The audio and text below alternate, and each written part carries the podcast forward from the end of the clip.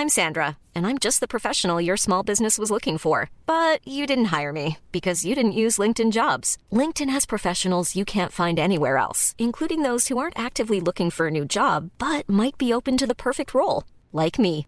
In a given month, over 70% of LinkedIn users don't visit other leading job sites. So if you're not looking on LinkedIn, you'll miss out on great candidates, like Sandra. Start hiring professionals like a professional. Post your free job on linkedin.com/people today.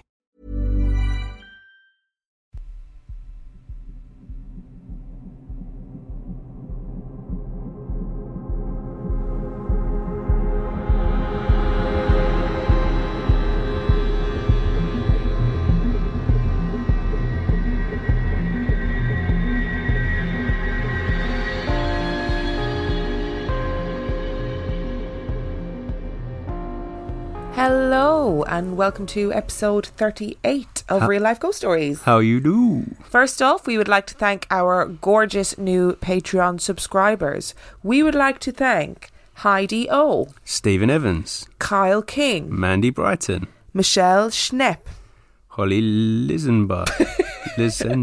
Well, I hate it when we get to this point where we start struggling with the surnames. Alicia Ricard, Kathleen Barrett, Alison, Samantha Avila, Liam Scott, Alexa Denson, and Nicole W. Guerrera. Thank you all so much for your pledges. We are eternally grateful for your generosity and astounded by the fact that you would give your hard-earned cash to us on a weekly basis. Yes, it's very kind of you. Monthly. Don't think anybody gives us weekly money. Nobody gives us weekly money. Our review this week. Are you ready? Dun, dun, dun, dun, dun. Ladies and gentlemen, hold on to your hats because this one might be a bit controversial. Our review this week is Midsommar. Now, Midsommar was released in 2019. It has 7.7 out of 10 on IMDb and 82% on Rotten Tomatoes, so not too shabby. Would you like a synopsis? I would love a synopsis, please. With their relationship in trouble, a young American couple travel to a Swedish midsummer festival where a seemingly pastoral paradise transforms into a sinister, dread-soaked nightmare as the locals reveal their terrifying agenda. What were your thoughts on this film? I think I was a little bit disappointed. Why? I think I was expecting him to do more with it and for it to be more scary and a little bit more sinister and not quite as predictable as it was. So what were the good bits about this film for you? The way it was shot, it was beautifully shot. The way it was edited, it was beautifully edited. The soundscape, as with Hereditary, was freaky. I liked the concept of it. I thought there were some elements of the story that I quite enjoyed. It just wasn't as good as I was expecting it to be. Maybe I over-anticipated how good it was going to be. We're not going to give any spoilers in this review because there's going to be so many of you who are really looking forward to it and really wanting to see it, but I fucking hated this film. I am so angry about this film. Like, when we left the cinema, I was like, I'm writing to Ari Aster because he's ruined your birthday. That's it. He has ruined your birthday. You might not think that, but I think that. Okay? And that's what's important. Yeah, absolutely. I thought it was really self-indulgent. I actually thought it was really boring. It was too drawn out. Everything that happened could have been condensed into an hour and a half. I didn't think it was scary. I don't think it's really a horror film. And maybe there's elements of folk horror that I don't get. Maybe it's too arty. Maybe I don't get it. But I just didn't think it was a good film. I didn't think it was arty, really. I mean, it's beautifully shot. I thought the story was quite predictable. Like, everything happened that I was expecting to happen, really. I didn't feel like there was a point where I was like, oh my, is that what they're doing? No. Like, it's been pitched as what it is. Like, you know where it's going with it. I sort of thought as well that there were a lot of elements of it that were done for shock value that didn't fit into the pagan midsummer theme. Well, that's an interesting take. So, I mean, I don't know anything about paganism. Yeah. In terms of, like, that Swedish Midsummer Festival. I'm sure he did loads of research. But to me, it felt like there was lots of stuff in it that wasn't actually relevant to the idea of a pagan festival. So, for example, the oracle with special needs, that was never explored. It wasn't really explained. It seemed to be just there for shock value, despite it being a massive part of the trailer. Yeah. And that frustrates me about films like this. If you can take all the best bits out of a film and put them in a trailer and then not have anything else to work with in the actual film itself, that is really worrying. Yeah, I'm not as hateful as you towards this. I think because I was so excited about it. I really was excited.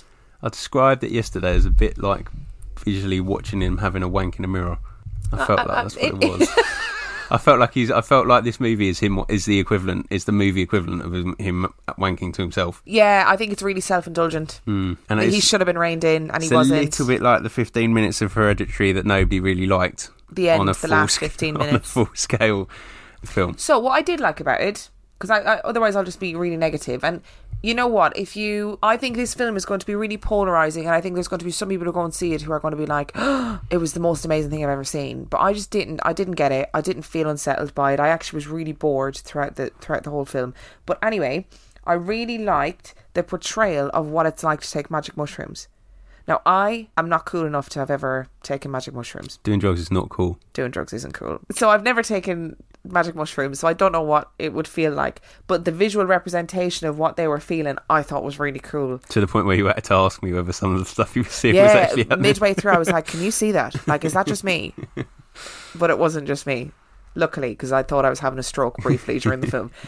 The other thing I really liked was that it was visually very, very appealing. It was beautiful to look at. The heroine of the piece spent most of the film in tracky bottoms and a baggy t-shirt, which I liked because it's not really common for horror films. And her boyfriend was an absolute dick. Yeah, I was going to say, you've got to give him credit for writing that part, because that part was brilliantly written. Detestable in every way. And not overtly horrible. It was the little things that he did that just made me want to dive into the screen and punch him full force in the face. Repeatedly. There was one other bit in the film that I am going to talk about. Okay. Because I think we need to. Oh yeah, we do need to talk about this. So, during the film, there is a sex scene. I'm not going to tell you who it's between. That's irrelevant. But in this sex scene, there are two people, a man and a woman, having sex. And standing around this man and woman are a load of naked women of varying ages and body sizes. Which in itself... Is mental but irrelevant. Mental, yep. But anyway, that's happening. Every time the girl moans or the man moans, the women that are all standing around naked watching start this like musical harmony with their moaning, which slayed me. I was like, why is nobody else laughing at this? And then... the icing on the cake. Please don't use that phrase. Top. Please also don't use that phrase. It's a little bit sickening. This old naked woman got behind the man while he was having sex and started pushing his bum to help him with the sex movement. I don't really know what. And I was like, why is nobody laughing? This is so ridiculous. Oh God. Yeah, I don't know. So what would you give this film out of 5? 3. Sorry, are you me? Yes. I didn't hate it enough to give it less than half, and I didn't like it enough to give it any more than 3, so. Fair enough. It's just, I feel like the studio just gave him too much free rein off the basis of what the success Hereditary was, and they should have actually reined him in a little bit. I'm going to give it 2. That's more than I thought you were going to give it. Out of 5. Because I can't take away the fact that it's beautiful, and I can't take away the fact that it's original. It's something new, again, in the horror genre, but it's not that good. So I'm going to go for 2. I'm going to go for 2, and you're going to go for 3. Yeah, fair. I think part of the feelings is probably too high expectations going into it, I think. Yeah, I think we probably did, because I loved Hereditary. I still think he's going to create a whole branch of, or open up a new branch of horror that's been done in the past. Or a new subgenre, maybe. Yeah, well, I think it's there. It's been there originally, like as everybody last night was saying about the Wicker Man comparisons. Yeah, so I've never seen Wicker Man, so I can't make Wicker Man comparisons. Part, the remake. So, the remake with Nicolas Cage, apparently that's awful. Yeah, it was up there. But, yeah, so I don't really know. I mean, wasn't for me.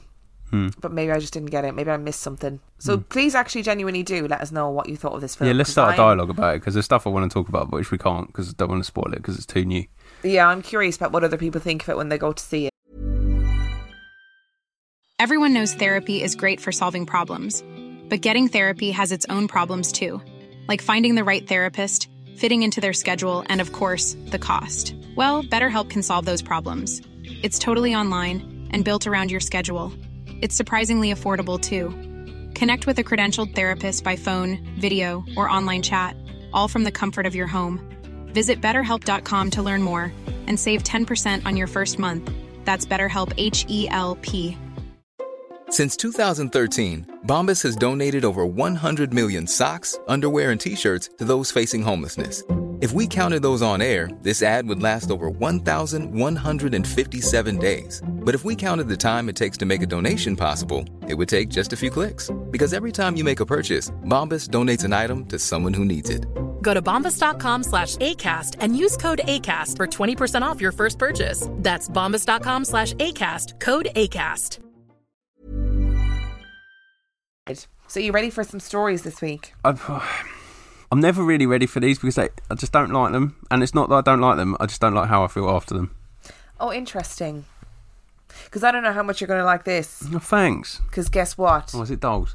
No. Oh, okay. We're good. Freddy's back. Oh, no. Oh, no, but Freddy was all right, really. It's just a friendly white guy. That came out wrong. I don't know what that means. He's just a friendly little monster, isn't he? A friendly big monster. Yeah. Friendly big monster. Looking after the little girl. Don't need friendly big monster in my life. Equally, don't need Freddy, but he's back. Because everybody was so interested in Freddy that they were like, we need updates on this story. And Susan was posting in the Facebook group and she said, actually, I have loads more stories about Freddy. And people were like, we need to know. So she wrote them down for us. Thanks, Susan. Are you ready? In episode 35, it was made clear that I lived within a haunted house and was followed by a fairly nightmarish, spindly creature that poked my dreams. I'd named Frederick in honour of Freddy from the films. Yet those are not the only stories I have to offer. Let us start with a tiny tale as a warm-up. This took place at night back in my late teens, close to my early 20s, when a friend and I decided to go for a late-night drive as what became the norm after obtaining my licence. On this night, we had ended up at an elementary school that resided on top of a hill. The hillside itself was the parking lot for the school.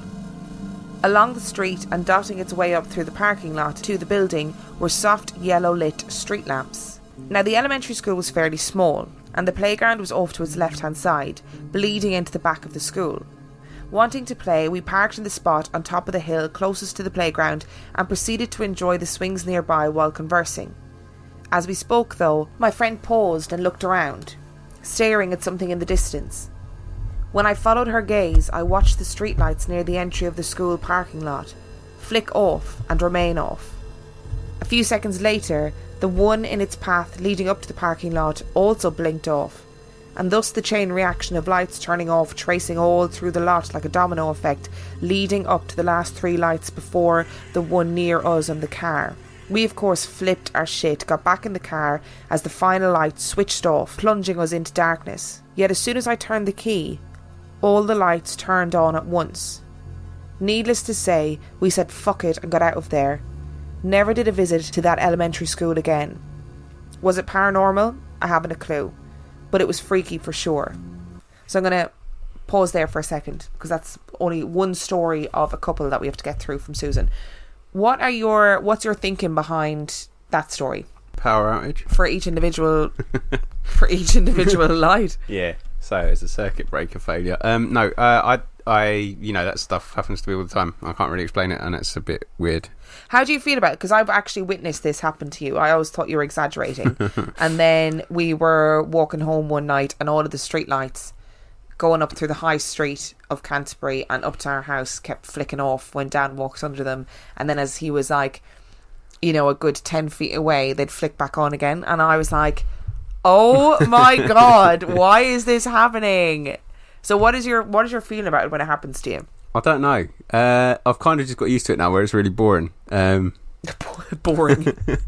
But it's, yeah, it was odd. The first time it happened, I was like, oh, that's weird. And then it happened again, I was like, oh, that's not a coincidence. And then it happened another time, and I was like, okay, this happens a lot. And now it's just like something that happens to me. How often do you think it happens? Like, Not every time. More frequent than it just being like dodgy lights. And you saw it firsthand, didn't you? If I hadn't witnessed it, I definitely would not believe you. Yeah. Like, it resulted in me like running up to streetlights before Dan to see if it was me. It's not me. I'm raging. Really wanted it to be me. But apparently, like, people have spoken about this to us on our Instagram page, and apparently it's to do with, or some people believe that it's to do with energy.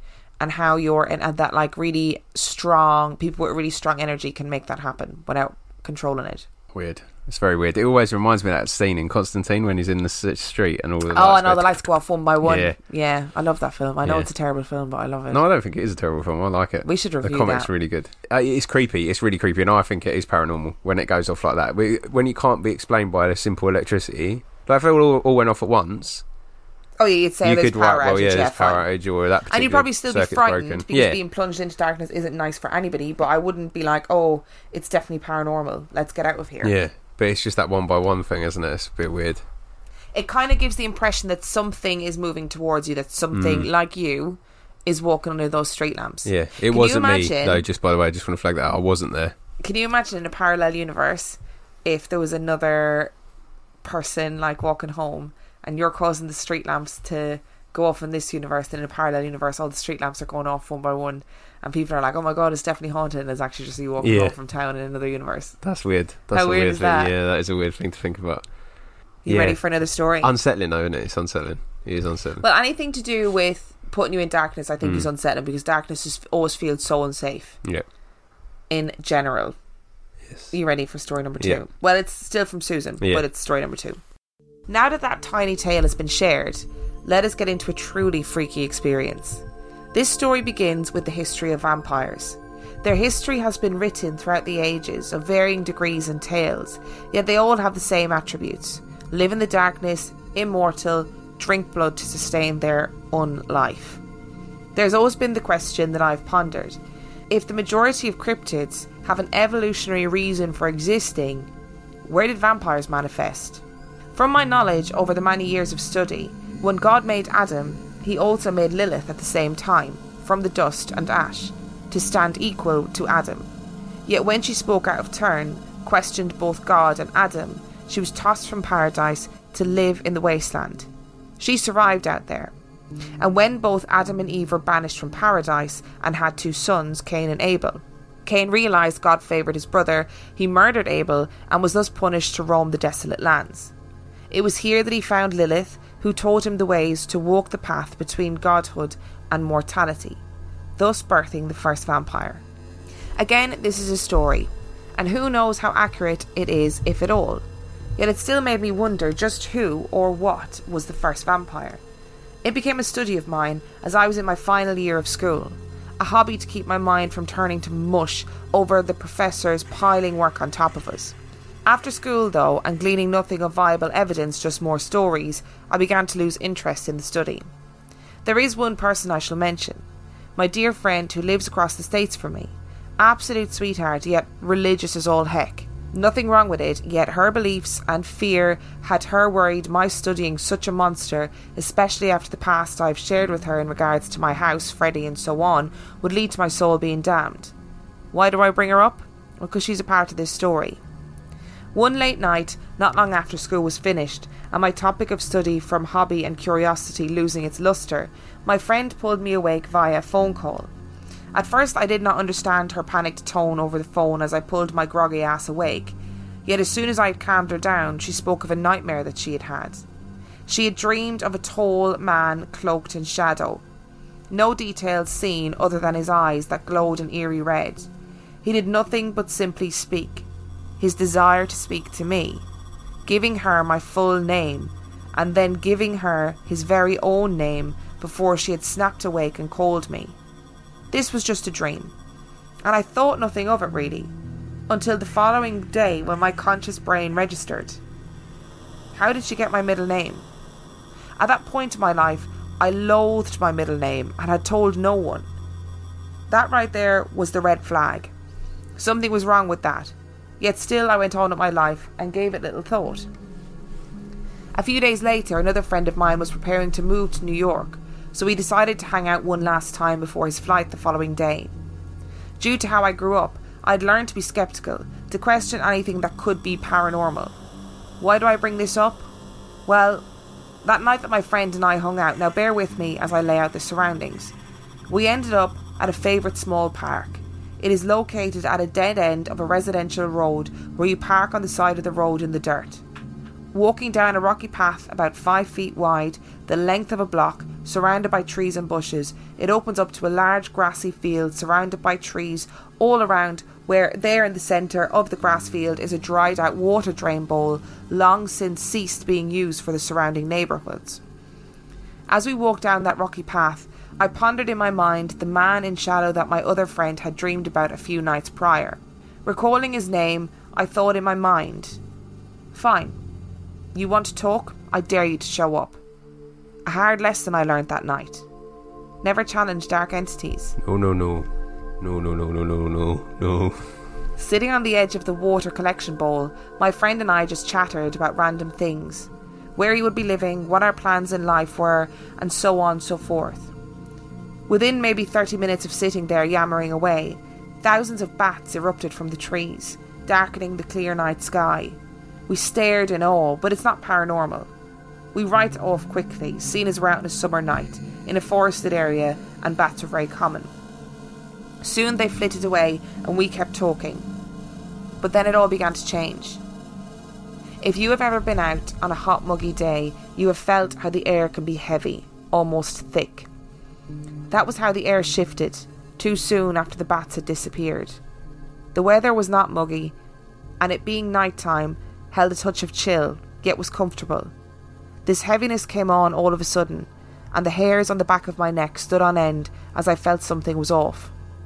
Quickly, I rose to my feet and urged my friend to go back to the car that was down the rocky path that had been behind us.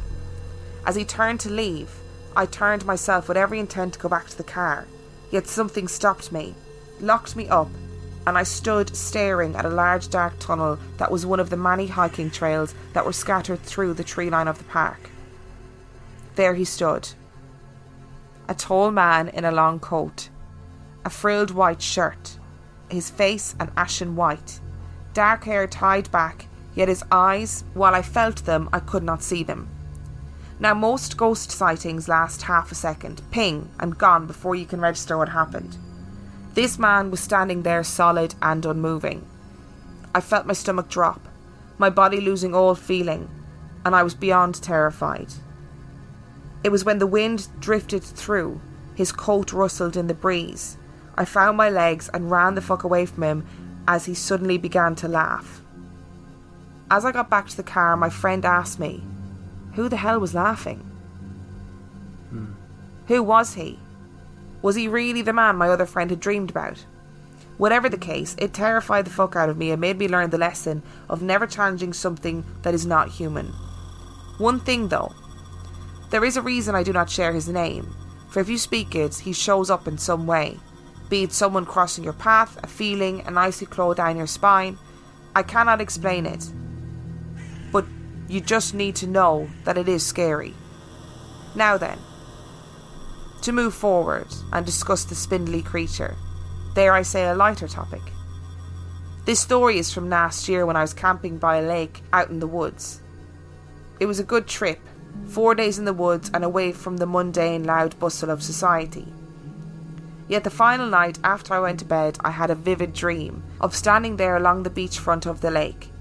And there, about 50 feet out in the water, a head rose up, followed with long, thin limbs, bearing two elongated claws. Pulling his upper body from the water, the slender creature looked at me and cocked his head to the side. Slowly he extended a long arm right for me, a single claw reaching forth, and I awoke. Now, nothing really notable of that dream, yet when I left my tent, there in the soft and not far off ground was an imprint of a two-clawed foot that looked nothing like a deer, and it was over a foot long. What? And you guessed it was Freddy. Oh. So what are your thoughts? Yeah. Don't be challenging people. Don't be challenging bad people. It's interesting because through doing this, if I'd read this story, 6 months ago, I would have been like, lol, that never happened. You are such a liar. However, there are such ridiculous parallels between stories from various different readers from all over the world, and that really freaks me out. Do you remember the one we did last week of the girl who made a deal with the devil? Yeah. And this creature showed up with red eyes.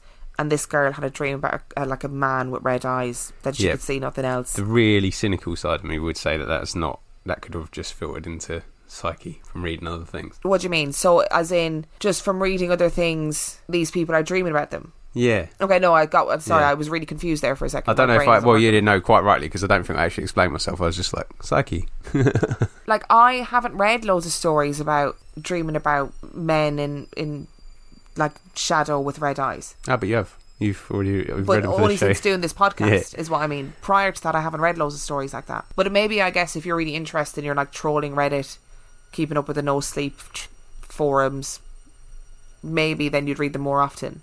Yeah, and it's like quite common in artwork to have like black mist with red eyes. And yeah, I guess. I'm not trying to disprove it because I actually believe it all, but I'm just trying to play the cynical role if you're going down. So I had to pause briefly to talk to you about Lilith. What was your thinking about Lilith? Yeah, all that stuff in the all that scripture that didn't make the scripture intro really fascinates me. I just don't know enough about it, so it's interesting. Yeah, because the story of Lilith isn't in the Bible. No. But I met somebody a couple of months ago, I think, who was temping in our work, and she was writing a PhD about Lilith and the manifestation of Lilith in later literature. Mm. There's loads of old ladies called Lilith. Do you reckon their mums like knew what she was doing when they named her? Probably not. I quite like the name Lilith, actually. Yeah, I think it's a cute name. It's very Victorian, though. So, what do you think of Freddy then?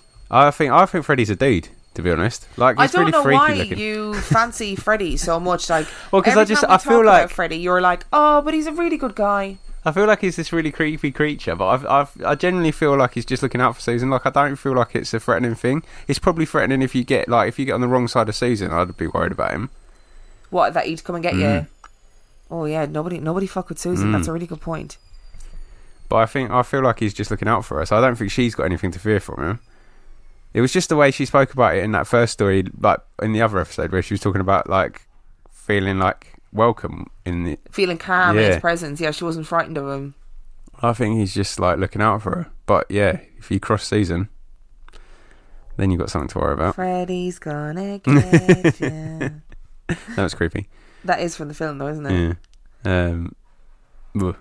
As always, like, Susan, thank you, because I'm fascinated by you and your life and listening to these stories. So please keep sending them in if you have any more.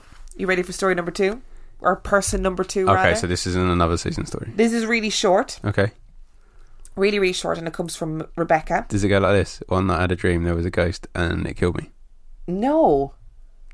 But really good story. Well done. Thanks. I'm impressed with that. Thanks. This story comes from Rebecca, and are you ready? Yes. No. Okay.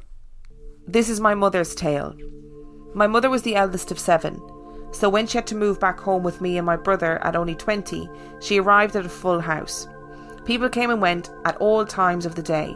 It was a wonder that there was enough room for Mum to have a room, and for her kids to be in a separate room. My brother cried one night, as babies do, and my mother went to get him from his crib. As she stood by his crib, she realised someone was in the doorway behind her. As it was dark inside the room, with light from the hall coming in from behind the person in the doorway, she logically only saw a shadow. She called out, "Oh, hi, Mike," as my Uncle Mike was due home about that time. As she said Mike, she heard my uncle begin his ascent from the first floor. As Uncle Mike climbed the stairs, the shadow in the doorway dissipated. She said that all that was left was a glittery outline, which then faded. She picked up her baby, who slept next to her for the rest of the night. The end. Oof. It's that watching thing again, isn't it? It's the Watchers. The Watchers. Never heard of glittery Watchers, though. No. That's new. I'm kind of impressed with that. It's always, your mind always goes to the first most logical thing, I think, in most instances, doesn't it? Like, oh, it must be. Oh, yeah. Like, if I turned around and there was a shadow in the doorway, I wouldn't immediately be like, oh, it's a ghost. I would be like, oh, it's Dan. Especially or if Bim. Especially if the shadow is backlit, because you're going to think, oh, it's just because the light's on in the hallway. So it's really weird. Yeah. I don't like those stories more than other ones, because I don't know, or she doesn't know how long that shadow was there watching her, and whether it watches the baby all the time. And the fact that and why it's watching the baby. The fact that you look at it and you think, oh, it's you know, it's Mike, obviously, and then Mike comes up the stairs. Like, oh, I don't like that. That's disturbing. Yeah, but it is. I guess it's just a shadow, isn't it? But you don't know that it's just a shadow. No, I mean, not that it's not supernatural, but I mean it's not like. No, but I mean, you said just a shadow, like a shadow can't hurt you. But if you're going to assume that something's paranormal, you also can't then assume that it doesn't have. You have to let me finish. Powers. I was just going to say, like, it would have been freakier if it was like. Oh, a person. Or if, yeah, like if you could see if an actual person, you didn't know who it was, or if it spoke. Oh God! If it spoke, I wouldn't be having that. Are you ready for our last story of today? Okay.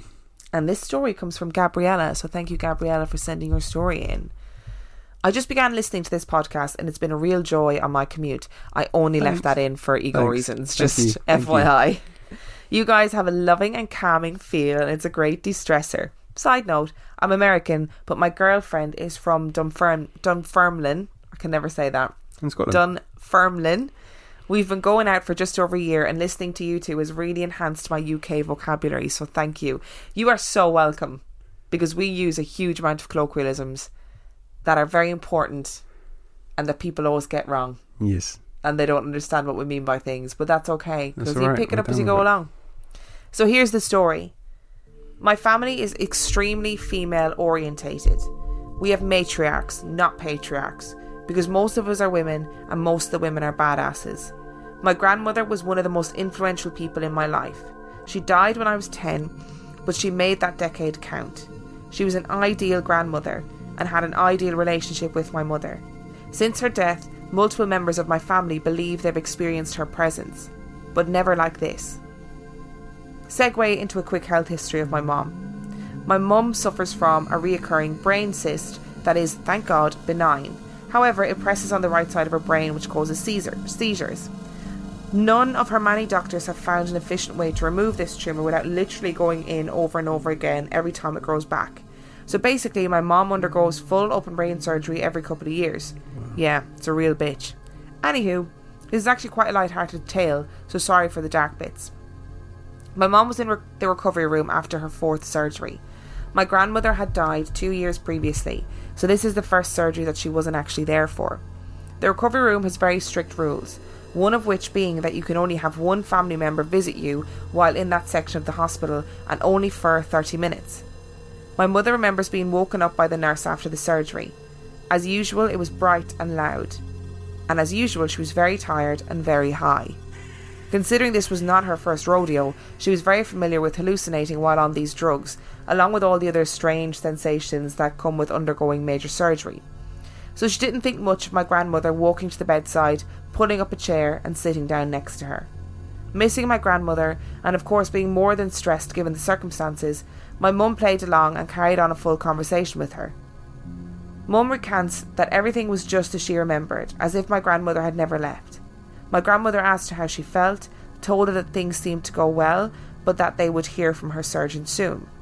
She talked about the hospital waiting room, told my mum my brother and I were just fine and waiting with my dad, and even complained about the cafeteria food. They spoke for about 30 minutes or so. My mum said she felt my grandmother touch her multiple times, just rubbing her arm and holding her hand as usual. All in all, it was a really lovely hallucination. After a bit, she told my mum she was going to get going and that she loved her. She kissed her head and left. My mum said goodbye and drifted off to sleep. A while later, a nurse came in to check on my mum. She asked if she needed anything. Mum asked if the nurse could please call my father and ask him to come into the recovery room. The nurse said, "Oh, I'm sorry, honey, but the rule is that only one family member back here. You'll have to see your husband once you're in your assigned room." My mum asked what she meant, and the nurse explained that my grandmother had just left. "But my mother is dead," Mum said. And the nurse replied, "Oh honey, you're on a lot of medication. Your mother is just fine. She was here not 30 minutes ago." My mother continued to say that it wasn't possible, and the nurse just kept insisting, saying my mum was confused because of her drugs. Finally, my mum asked the nurse to please check the visitor log, call my father and ask him to come, and he would explain. For some reason, the nurse decided to go ahead and do as my mum asked. She met my dad just outside the room and told him that mum was doing well, but he couldn't go inside because her mother had just been in there. Dad just said, "Well, that's not possible. My mother-in-law died nearly 2 years ago." The nurse was weirded out. She said, but how can that be? I saw her. She said she was Mary's mother and she was here to visit. Dad asked what she looked like. The nurse proceeded to describe my grandmother perfectly, down to the colour of her glasses, her body type, her hairstyle and colour. The log was checked and sure enough no one had signed in, so they let my dad through. My family is not particularly into the paranormal, but we're Catholics and very spiritual people. Whatever happened here only brings us comfort. It's a lovely story. I know, isn't that just gorgeous? It's amazing. I feel like I could cry. Yeah, it's really nice. Genuinely feel like I could cry. There's lots of stories about being visited by relatives when you're in that kind of situation. And obviously her mum had the wherewithal, even though under the drugs, to realise that she was hallucinating, or that that's what she thought. Or she thought it was hallucination. Yeah, but it was the shared experience, so the nurse was there as well. It probably weirded her out more than the family, because it's just a nice thing for the family, isn't it? Just a lovely thing to think about. It's really nice to think that maybe it is possible that the people that you've lost do look out for you, and they do come back and try and make sure that you're okay in those times of need. Yeah, absolutely. Good God, open brain surgery, like. And it's a very basic instinct within humans, isn't it, to when they're not feeling well, things aren't going, to want their mum. Yeah, it is. It's that maternal, like. I mean, look, if you have a good relationship with your mum, yeah, absolutely. And it sounds like that family was based on strong women, so the strong women would have had a strong bond with each other. And I just think it's so nice. Imagine that nurse. Yeah. She must have been like, fuck this. Probably not so good for the nurse. That must have been. But I do wonder if you're a nurse and you're listening, like, I've heard so many stories about things like that happening in hospitals all the time, and especially in nursing homes. Yeah. When people come to collect their loved ones when they're dying and stuff. Mm. How mad is that? So if you're a nurse and you're listening, please let us know. Let us know if this is true or not. It's a great story. I know. Thank you so much for three. It's a good one to end on as well, because it's not leaving me freaked out.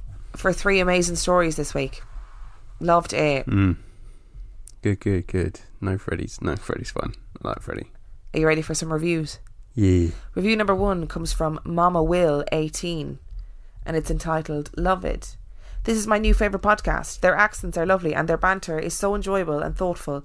They've made me want to watch horror movies again. Hey. Don't bother watching Midsommar though, because I knew you were going to say that. Number 2 comes from Laura Lou A88, who entitled her review Slightly Obsessed.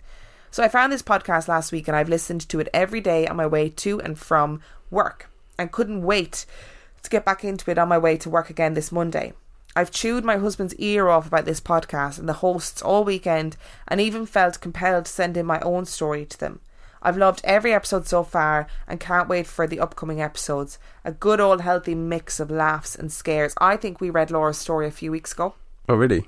I think so. I remember a story from Laura. And finally, this review is entitled Love This Podcast, and it comes from Loloscho. I don't know. There you are. I tried really hard. Lolosaurus. No. I'm so invested in this podcast. I had an 8-hour road trip with a friend and we came across real life ghost stories and must have listened for at least 5 hours straight. Since then, I've been constantly listening and trying to catch up on all the episodes, but I'm definitely keen to see what the future holds for the two of you. It's also nice as an English girl living in Australia, being able to listen to a bit of home. Keep up the episodes, and we love these paranormal stories. Oh, you guys. I'm all emotional today. Yeah, you are. Yeah, somebody messaged